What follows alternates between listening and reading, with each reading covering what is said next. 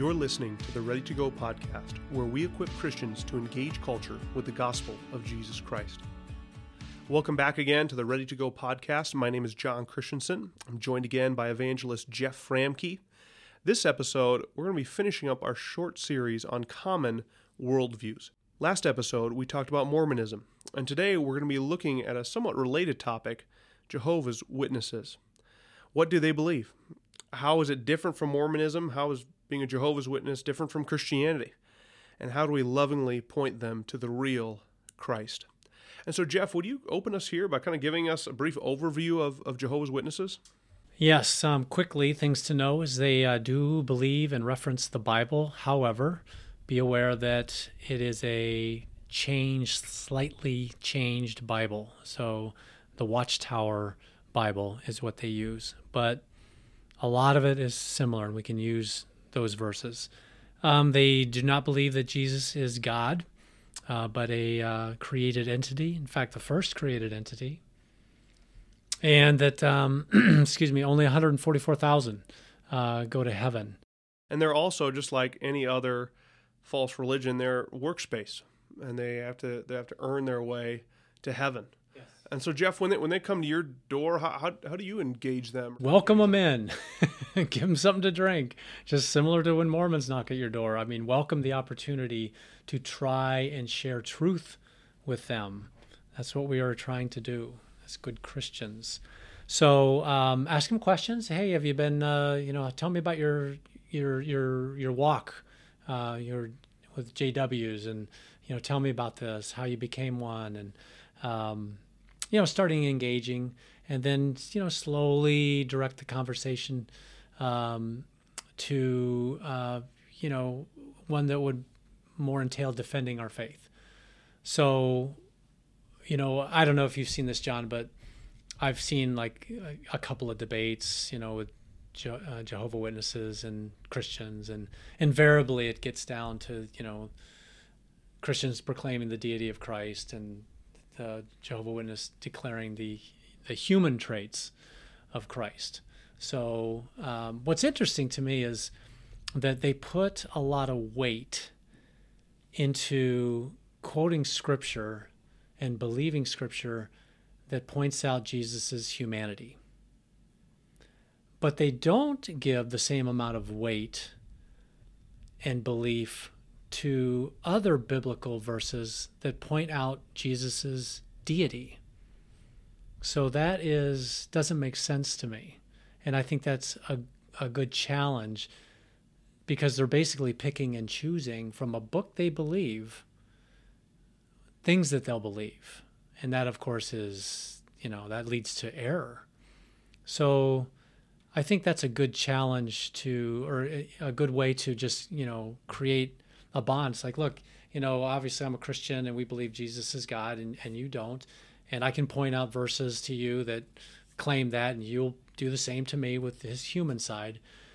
But, you know, I would talk about, you know, giving the weight to equal weight to scripture but when you look at Philippians chapter 2, starting in verse 5, we see what's going on. We see the dual nature of God revealed in the scriptures, where it says, I'm going to paraphrase uh, Jesus, who, being in very nature God, did not e- consider equality with God something to be grasped, but made himself nothing, taking on the very um, form of a servant, so, and, and other translations say the nature of a servant in human form. So it reveals two natures of Christ. And we can see that also in Hebrews chapter 1 and 2, where it talks about Jesus temporarily giving up his lordship and being made lower than the angels. Um, it's the same thing. So we see this. Um, here's here's a college word for you the hypostatic union, which is the two natures of Christ. And what eventually happens in this discussion is the Jehovah Witnesses is proving Philippians 2 as the Christian is pr- proving Philippians 2. So every every verse they give just proves Philippians 2 and Hebrews 1 and 2.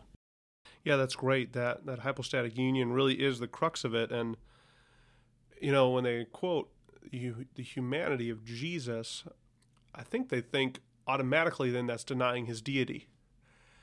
But the reality is the Bible doesn't present him that way. He presents him as fully God and fully man. Yeah. And we may not fully understand that, but it is something we have to embrace. Yes. And have to accept and and go forward with. Yes. And so when they present human the human side of Jesus, it's yes, absolutely. We we agree that yep. he took on we humanity. We believe that scripture. You bet we do. But it doesn't mean you can then deny the other scriptures. Right. Where where do you take people uh, to talk about his his deity? You talked about Philippians two, kind of, and Hebrews one and two, talking about his condescension and coming down from from heaven. An automatic one is John one one, but you got to be careful because they slightly changed that one uh, because people were bringing it up so often. But there's many, many. Um, Colossians 1 15 um, is the image of, of, he was made in the very image of God. Uh, Colossians 2 9, uh, the fullness of deity dwells in him. Hebrews 1 3 um, uh, talks about the he's the radiance. Uh, the Son is the radiance of God and the perfect representation of His being. Um, We've spoken about John 8 58 uh, in the past. So we don't even have to go to John 1 1 because they'll they're ready for that. Uh, there's many, many other scriptures where we can go. Well, and Jeff, we've spoken about Revelation as well and how, how you can use that as an apologetic to, to combat some Absolutely. Well. This, this is a really good one. And they, to my knowledge, have not changed this verse yet. So you can use it. Um, so I like to take uh, Jehovah Witnesses all the way back to the Old Testament, starting in Isaiah 44 6, uh, where it talks about God um, identifying himself as the first and the last. And so I'll have them read that scripture and I say, Who's talking there? And they will rightly say, Jehovah God. Yes, correct. And then I'll turn over to Revelation 1 8, and um, they'll read that and I'll I'll say who's who's talking there, and they'll say Jehovah God, and I'll say that's that is correct, and you can actually keep going.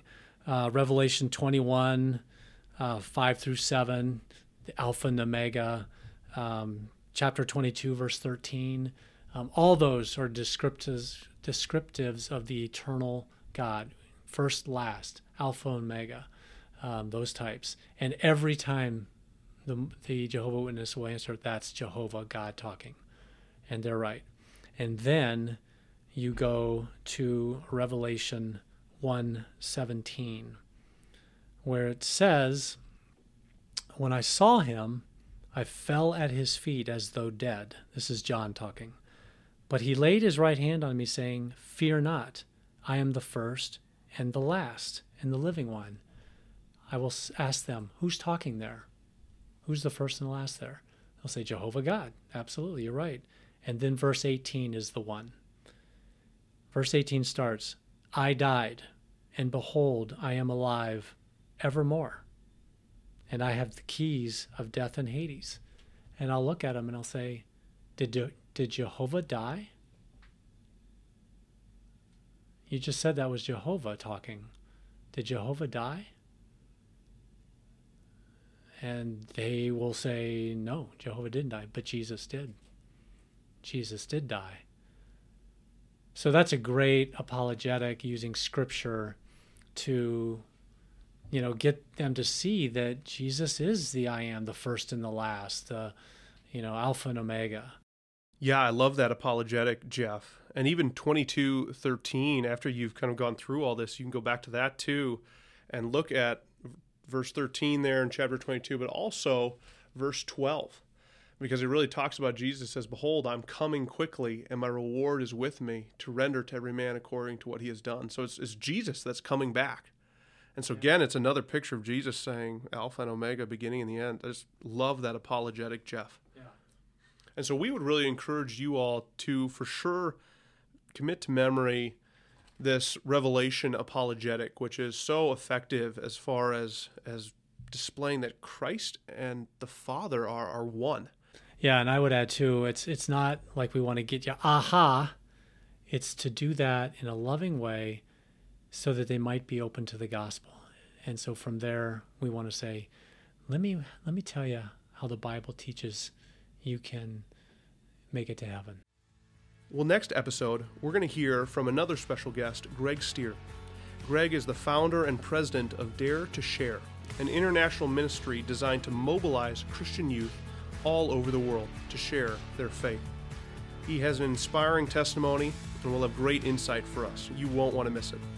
So we hope you'll join us next time. But until then, keep sharing Jesus. Let's go.